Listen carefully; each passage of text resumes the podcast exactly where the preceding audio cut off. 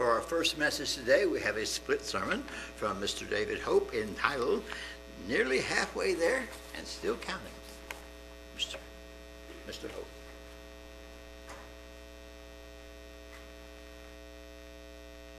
Thank you, Mr. Nolan, and good afternoon, everyone. Beautiful sunshiny day in Tulsa, Oklahoma. It's been a little out of sequence here. It's been nearly a year and a half since I've spoken up here. I uh, said something that uh, they took me off the speaking schedule for, and I'll tell you what I said. I said, please take me off the speaking schedule. I had had several things going on at that particular time. I was in the middle of nursing a, a cluster break in my right shoulder. Three weeks later, my wife fell and broke her opposite shoulder. So we were trying to dress each other, and I was due to have two knee replacements done sometime throughout the year. So I didn't know how dependable I would be. You know, you don't like to say, well, some so and so would you trade with me and all that. And uh, so anyway, I was able, I was away from it for a while, and I'm out of sequence. I even got off. We like to give uh, the people in the sound booth um, the scriptures that we're going to use that day, so that he can, you know, they can keep it transition. I had it on a three by five card, paper clip to this. I put my notes in my Bible and, and got off without the deal, so I uh, Brian during the song services had to real quickly run the copier because I don't know how to do it, and uh, hopefully he can read my handwriting. Anyway, but uh, but I'm encouraged. I, this is a wonderful season that we're in right now, and uh, uh, like Scripture said, I mean the title said halfway here and still counting and everybody will be answering your question a little bit. How, what day is this? You know, so most of you probably already know. And uh, since we're in the season of Pentecost, and that's what we're counting down for, Pentecost, and I'm keeping my message pretty well, for the most part, contained within that. Uh, we'll start where we've already read probably earlier in the year, uh, over in Leviticus 23, just to kind of get our feet wet a little bit. And when it comes to talking about the offerings and the sacrifices and all that, we don't do that now, but we do do the, the holy days. And I'm going to start in uh, Leviticus 23, verse 1 through 16. Very familiar to most people in this way. Leviticus 23, verse 1. And the Lord spoke unto Moses, saying, Speak to the children of Israel, and say unto them concerning the feast of the Jews Oh, no, I'm sorry. Feast of the God. Feast of the Lord, not the Jews. Most people will say that's the feast of the Jews. Which you shall proclaim to be holy convocations. Even these are my feast, God speaking. Six days shall work be done, but the seventh day is the Sabbath of rest, a holy convocation. You shall do no work therein. It is the Sabbath of the Lord in all your dwellings. So at this particular time, uh, God is combining all of the holy days and, and the Sabbath together. Verse 4 These are the feasts of the Lord, even holy convocations, which you shall proclaim in their season. And the 14th day of the first month at, at even is the Lord's Passover, which we had just celebrated. And, you know, for the most part, a lot of, a lot of people in, and, and some of the churches they, they don't if they don't understand the Passover and some of the things that happened at that time, how can they connote connect the two with lo the Lamb of God, you know, Jesus our Passover. If they don't understand the, the original Passover and what it meant to them, how can they understand this? You know, if they're just new, they're just novices and they haven't read much of the Bible uh, if, if you don't understand some of the old holy days, you're not going to get the full intent out of it. And the 14th day of the first month at even is the Lord's Passover. On the 15th day of the same month is the Feast of Unleavened Bread. And you'll notice the New Testament, we'll talk about that briefly also. Unleavened bread unto the Lord. seven days. Now, some people uh, there for a long time, I didn't catch the, the first part.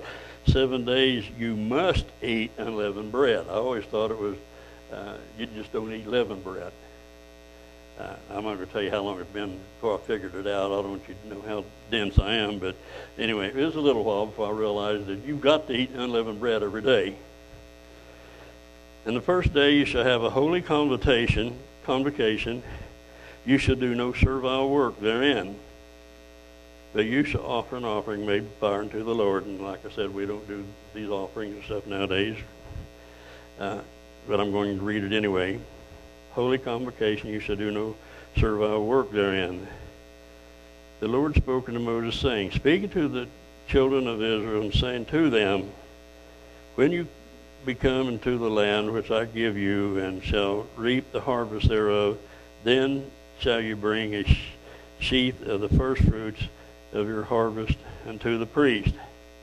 And most of us realize that even though Jesus was the Passover, you know, in our day and age, he was the Passover, that he's also the wave sheaf offering on the or you notice uh, I, I don't have it written down, but uh, the day, the first day of the week, you know, after Jesus was resurrected on Saturday evening, sometime Saturday afternoon, uh, Mary wanted to touch him, and he said, "Touch me not, for I have not ascended to my Father." Even though he was the wave sheaf offering, he had not ascended at that particular time. He did later that day because they saw him in the, you know, for the apostles were gathered together for fear of the Jews, and and that's another situation where a lot of people will tell you that was a Sunday service that they were keeping there when when the disciples were the doors were closed and locked and all that. And they and some of the commentaries will tell you that this this, this was a Sunday service. You know the the the uh, apostles realized Jesus was out of the picture now, and and uh, you know this this is going to be a, a new time, first day of the week. The only thing is, eight days later, I think it was eight days later, uh, they met again in that room. So what was that, a Monday service that particular time? You know, if you want to be uh, facetious about it. But anyway, just, just an aside. And he shall wave the sheep before the Lord to be accepted toward you on the morrow after the Sabbath. The priest shall wave, wave it. And there's been, over the years, people have been around our congregation for a while, and even some of those out there listening today, hopefully there's, we've got a good crowd out there today. Um, a lot of, there's been a lot of controversy over the years, years past, about when do you keep, when do you start counting? And some of them even start counting on the, uh, when the uh, Passover, you know, is never on a particular day of the month. I mean, a particular day of the week every year. It it's the same. It's the 14th day of the first month. But a lot of people will start counting for Pentecost. Just say, for instance, Passover's on a Wednesday. They'll start counting on the day after that holy day, and they come up with the wrong deal. I was really surprised. I got into uh, Google. I don't I don't use my phone all that much. A lot of times I don't even have it on. I just accidentally had it on a couple of times this week and got a good job from a customer of mine I've had for about 25 years. But anyway, uh, I got on Google, and I guess Google does know everything, don't they? I, I got in a conversation with uh, one of my wife's relatives here a year or so ago before Facebook kicked me off of it. Uh, I said, well, Google's not the ultimate authority. But I, I did yesterday, last night, I guess, uh, just to see what they'd say. And I was really surprised with what Google said about, uh, I said, how do you count for, uh, I can't remember what I said now, but how can you count, how do you count for the uh, day of Pentecost? And they had some pretty good articles in there. One of them was pretty long. So anyway, so you can look on that, and, and, and they had some, they, they also gave, uh, some of the discern the uh, differing views that I mentioned a while ago, and they proved how they were wrong also. So we're, for my part, maybe arrogant, but uh, I, I feel that we're doing it right. Anyway, And the meat offering thereof, okay, and you shall offer that day when you weigh the sheep and uh, he lamb, and like I said, we don't do that. Blemish, uh, first year burnt offering unto the Lord. And the meat offering thereof shall be two tenth deals of fine flour mingled with oil, and offering made by fire unto the Lord for a sweet savor. And the, I should have just skipped all this, but anyway, we, uh, and drink offering fourth part of a hin, and you shall eat neither bread nor parched corn nor green ears until the self same day that you brought the offering into the Lord your God. It shall be a statute forever throughout your generations. And you shall count unto you from the morrow after the Sabbath, the weekly Sabbath, not the high day Sabbath. And you look in some of your Strong's books, and you'll look at some of uh, that 76, 76 is a weekly Sabbath. Um, and 76, 77 is a high day, high holy day. Anyway, from the morrow after the Sabbath, the day that you brought the sheaf of the wave offering, seven Sabbaths shall be complete. And some people will say too, well, that means seven weeks. You know, and they come up with all kinds of things, but uh, you could prove it wrong. And and Mr. Google will correct that too, probably better than I do. But even to the morrow, and here's the stopping point. Even to the morrow after the seventh Sabbath shall you number fifty days, and you shall offer a new meat offering unto the Lord. So if I say day after Sabbath next week, when, when would you be? Well, you'd start counting on Sunday, and and and some of them have the uh, uh, they they count away from that. Some of them use it inclusively, but uh, Hebrew it always meant inclusive. It meant the same thing. Now we'll go over to New Testament here a little bit.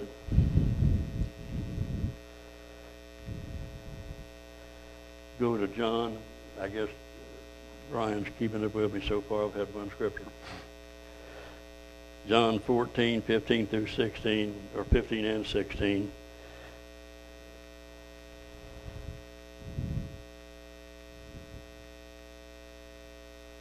Wait a minute. I gave you the wrong scripture here.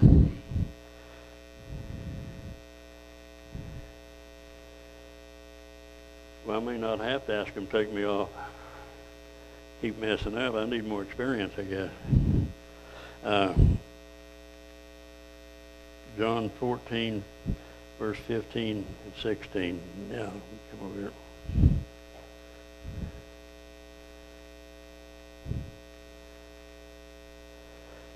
Jesus talking. This was last night he was on earth before he was crucified, and and most of the time we cover this during the, the Passover evening when we have the foot washing and the breaking of the wine, or breaking of the bread and drinking the wine. I'm breaking into thought. If you love me, verse 15, if you love me, keep my commandments, and I will pray the Father, and he shall give you another comforter that you may uh, that he may abide with you forever that was one of the things uh, before I was baptized in the early days. I was looking forward to that comforter because I knew how hard it was for me to learn to memorize scripture and all that. And, and I thought that was going to be a panacea. I thought it was really going to make me brilliant and make me smart. And uh, it did help, smarter than what it was. But anyway, but uh, uh, we take advantage of that comforter over the years. You know, every, we I don't know what we would do if we didn't have the Comforter with us, the Holy Spirit to, to guide us and help us. And, and if we get into a better, bad attitude, it'll help us on that. It'll help us in so many, many ways that uh, we, so, we are so blessed by having that Comforter. Now, go back to uh, Luke 24.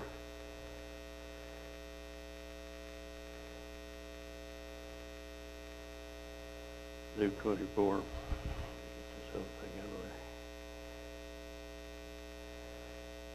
Luke 24, verse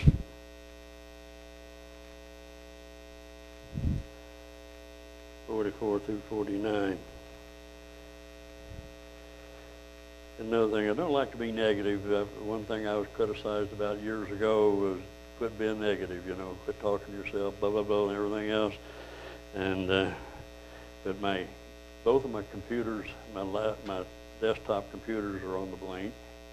I pulled out my old trusty, uh, uh, laptop that I used for years, and that stupid thing, I hooked it up to my printer, and I did the first part of it, did really good, and I started trying to get the uh, Bible uh, program I had on there to merge with this, and everything I'd put on the thing, it put in code.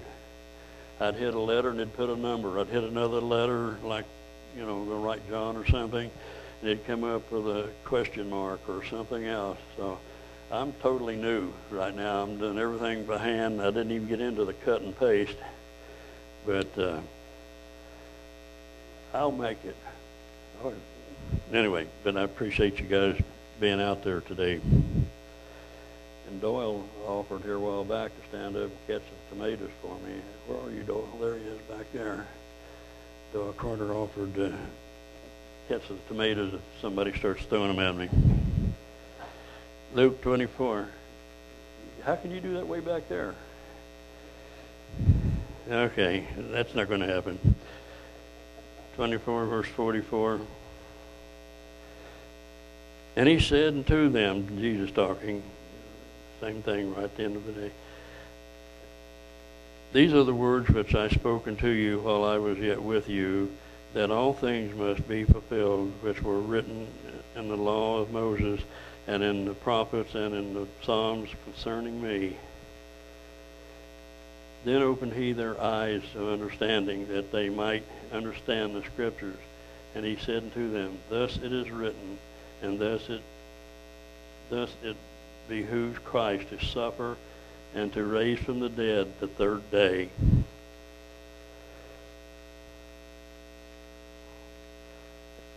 And that repentance and remission of sins should be preached in his name among all nations, beginning at Jerusalem. And we see in the day of Pentecost that this has definitely been taking place. And you are witnesses of these things. And behold, I send the promise of the Father upon you, but tarry you into the city of Jerusalem until you be endured with power from on high. So Jesus knew this was just uh, before his final ascension to heaven, and it was about, what, 40 days after his resurrection, and uh, only 10 more days. So the people knew what he was talking about. You know, you stay here until you're endued with power. You stay here till the day of Pentecost. And a lot of times the Bible don't tell you every little thing that went on. You know, a lot, of things you just have to take. You know, this is logical. This is what he really meant, and this, and uh, they, but anyway, but he, he was telling them to hang in there until uh, day of Pentecost.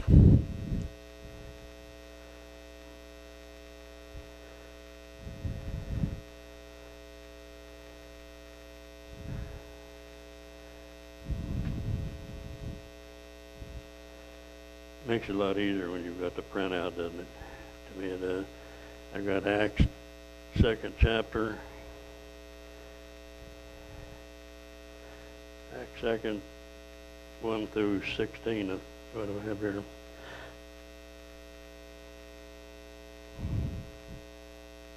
Acts 2, verse 1. And Peter, and when the day of Pentecost was fully come, they were all with one accord in one place, and sudden, suddenly there came a sound from heaven as of the rushing mighty wind, and it filled all the house where they were sitting.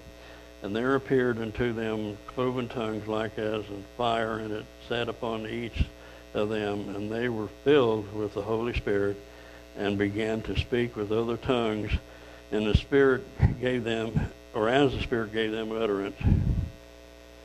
And there were dwelling at Jerusalem Jews, devout men out of every nation under heaven. Now, when this was noised abroad, the multitude came together and were confounded because that every man heard them speak in his own language. I'm not going to dispute the, the scripture, but to me it seemed like the the, the miracle was in the hearing instead of the speaking. But um, Scripture says in their own language, and and uh, anyway, it sounded to me like it was their own, the, it, the message was in the hearing, but the Bible says the language that they talked, so, they're- and and they were all amazed and marveled, saying one to another, Behold, are not these which speak Galileans, kind of like us in our country? Uh, we can pick out a Texas out of uh, Texas dialogue really easy, or, or a New Yorker really is is really easy to pick out a New Yorker. Uh, I can't even talk like them, but anyway, but uh, they had a distinct. The apostle had a distinct uh, grammar. And how hear we every man in our own language wherein we were born? And we'll read on down to that. And we'll skip some of these hard names. And they were all amazed and were in, in verse 12, they were all in, amazed and in doubt, saying one to another, What means this? Others mocking said, These men are full of new wine. Peter, standing up with the eleven, lifted up his voice and said unto them, You men of Judea and all you that are that dwell in Jerusalem, be this known to you and hearken unto my words. For these are not drunken, as you suppose, seeing it is but the third hour of the day, so it's still early in the morning yet. But this is that which was spoken of by Joel. And it had come to pass that in the last days, said God, I will pour out my spirit upon all flesh, and your sons and your daughters shall prophesy, and your young men shall see visions, and your old men shall dream dreams. And I'm not going to go into any more of that. You can read the rest of that in Joel.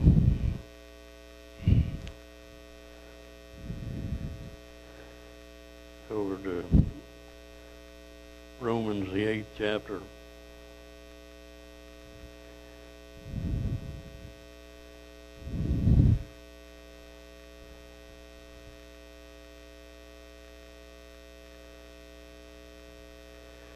Romans eighth chapter, just one verse for right now.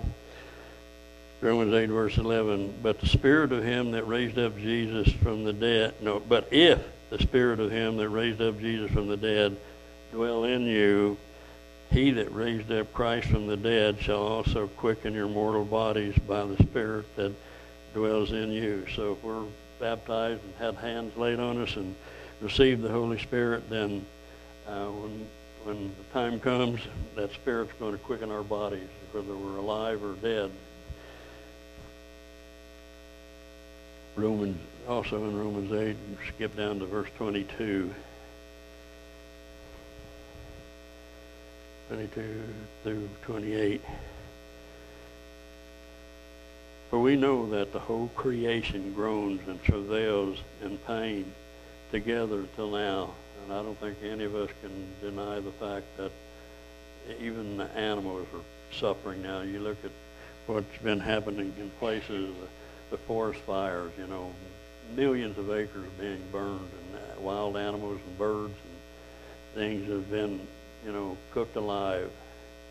And, uh, you know, that's just, just in nature itself, you know, and the floods we've had.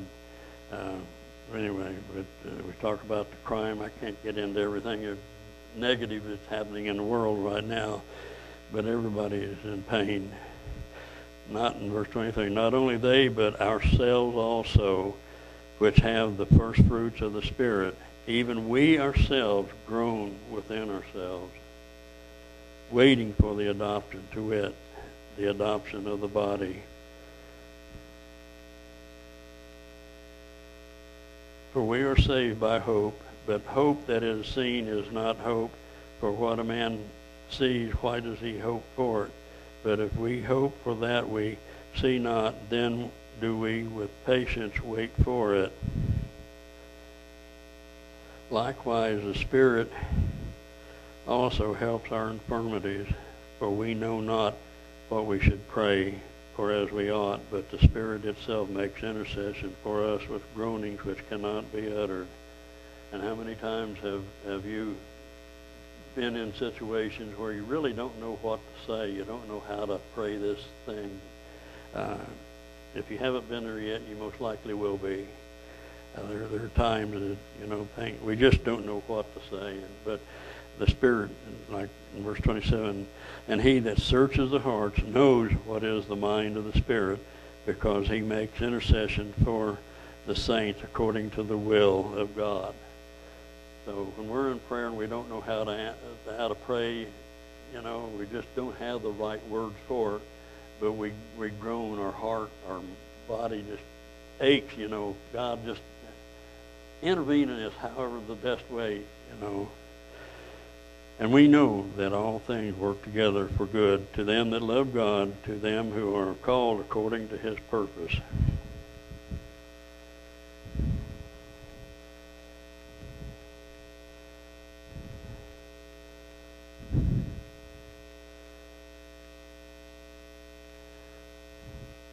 Going back over to Acts, 20th chapter.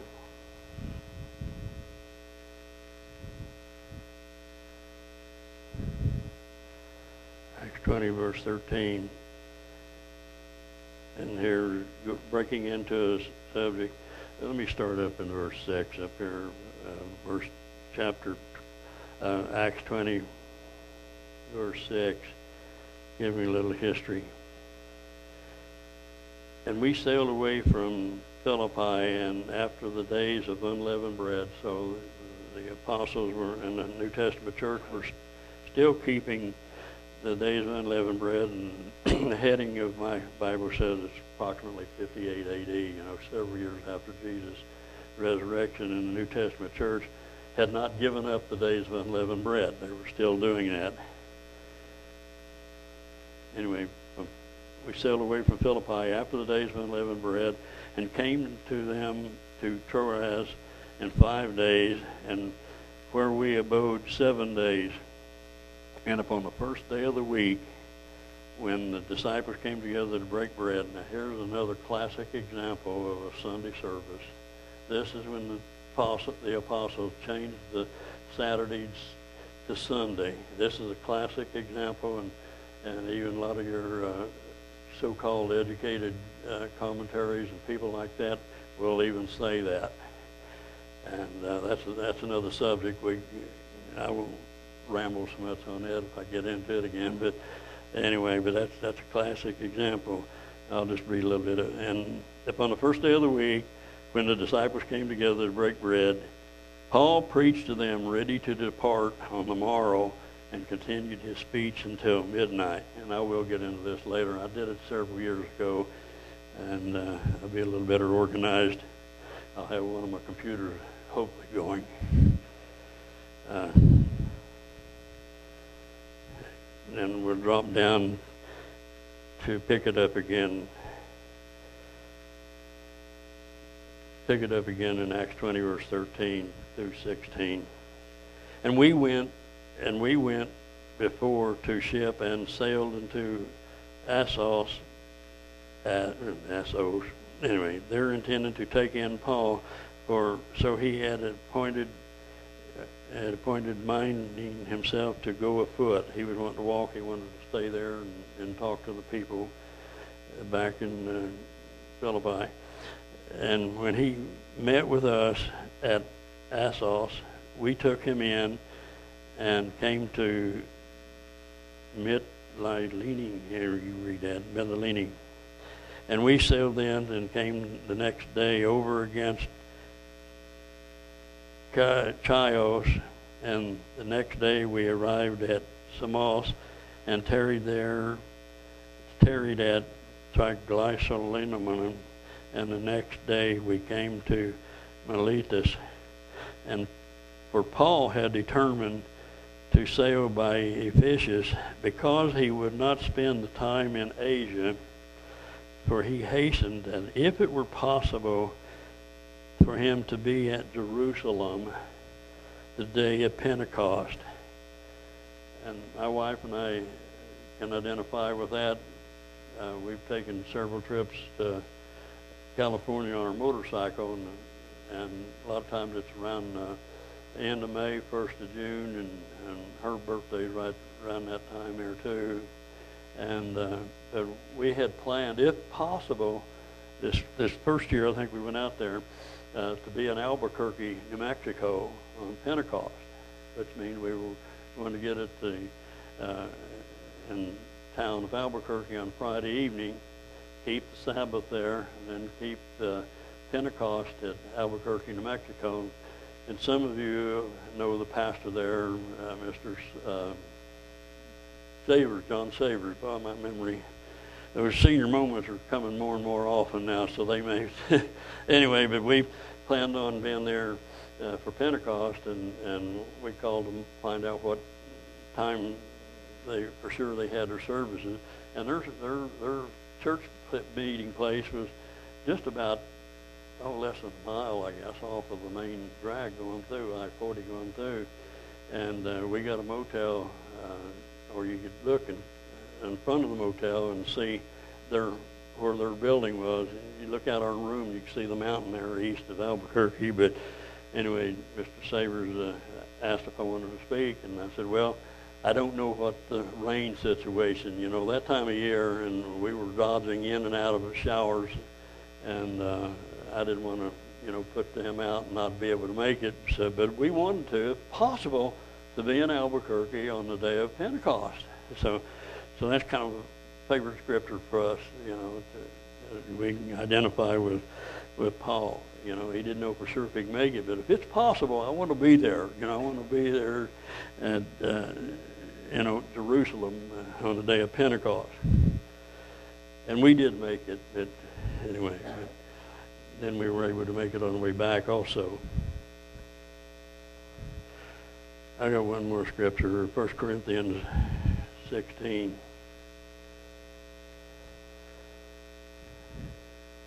First Corinthians 16. And the first part of this, I'm not going to get into that that much because that's another message all in itself too. But this is another classic example of, of Sunday services, and, I, and I'll just read just a little bit of it. It's I don't have it in my notes, but I see it here. Uh, I'll read this first few verses just as an aside. Uh, 1 Corinthians 16, verse 1.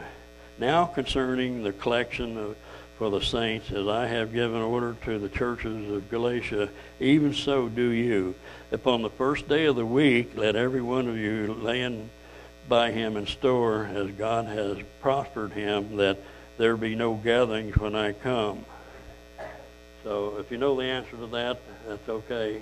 If you don't, look it up and see if you can see if you can uh, uh, determine whether or not that really is a Sunday service. Uh, I've been church services where they've had uh, uh, a funeral service there, and on the back of their pews they've got the little envelopes in here, and, and it has the offering envelopes, and it'll have that scripture in here every Sunday. You know, you lay, you know, you take your money out, put it in that, and then you pass it, in, you put it in the deal, come by. So, but uh, but I'll tell you, this is not a Sunday service, as they say. Uh, and that's another message. If I, if I don't cover it, somebody else will. But anyway, I'll go down down to where I had it and actually added my notes. Um, 1 Corinthians 16, verse 7 and 8. For I will not see you now by the way, but I, but I trust to tarry, or means to wait, a while with you, or layover, uh, if the Lord permit. But I will tarry, or wait, be with you, you know. But I will tarry at Ephesus until Pentecost so, Paul, this was even same time period. I, I have roughly around 59 AD, but there's a lot of situations where Paul really missed his opportunity if, if he was going to uh, change the Sabbath to uh, Sunday. He missed his opportunity because he, he kept right on doing the same thing. Um, there, are, there are a lot of references, many references in the New Testament showing that the apostles and the New Testament church for years were still keeping the Sabbath and, and the annual holy days, and and several of them are mentioned just like that. We we covered quite a bit today just on Pentecost and and uh, how important it was, and the days of unleavened bread. And there's others that that we didn't mention. You know, Paul said, "Even as you are unleavened," you know, he was correcting the Corinthian church there.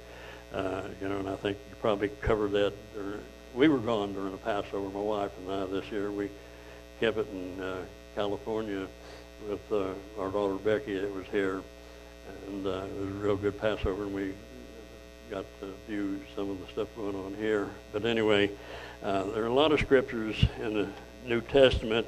If a person is aware of it and and, and uh, understand what it is, so anyway, uh, happy countdown, happy Pentecost to you when it comes, and to all your mothers out here, uh, happy Mother's Day tomorrow.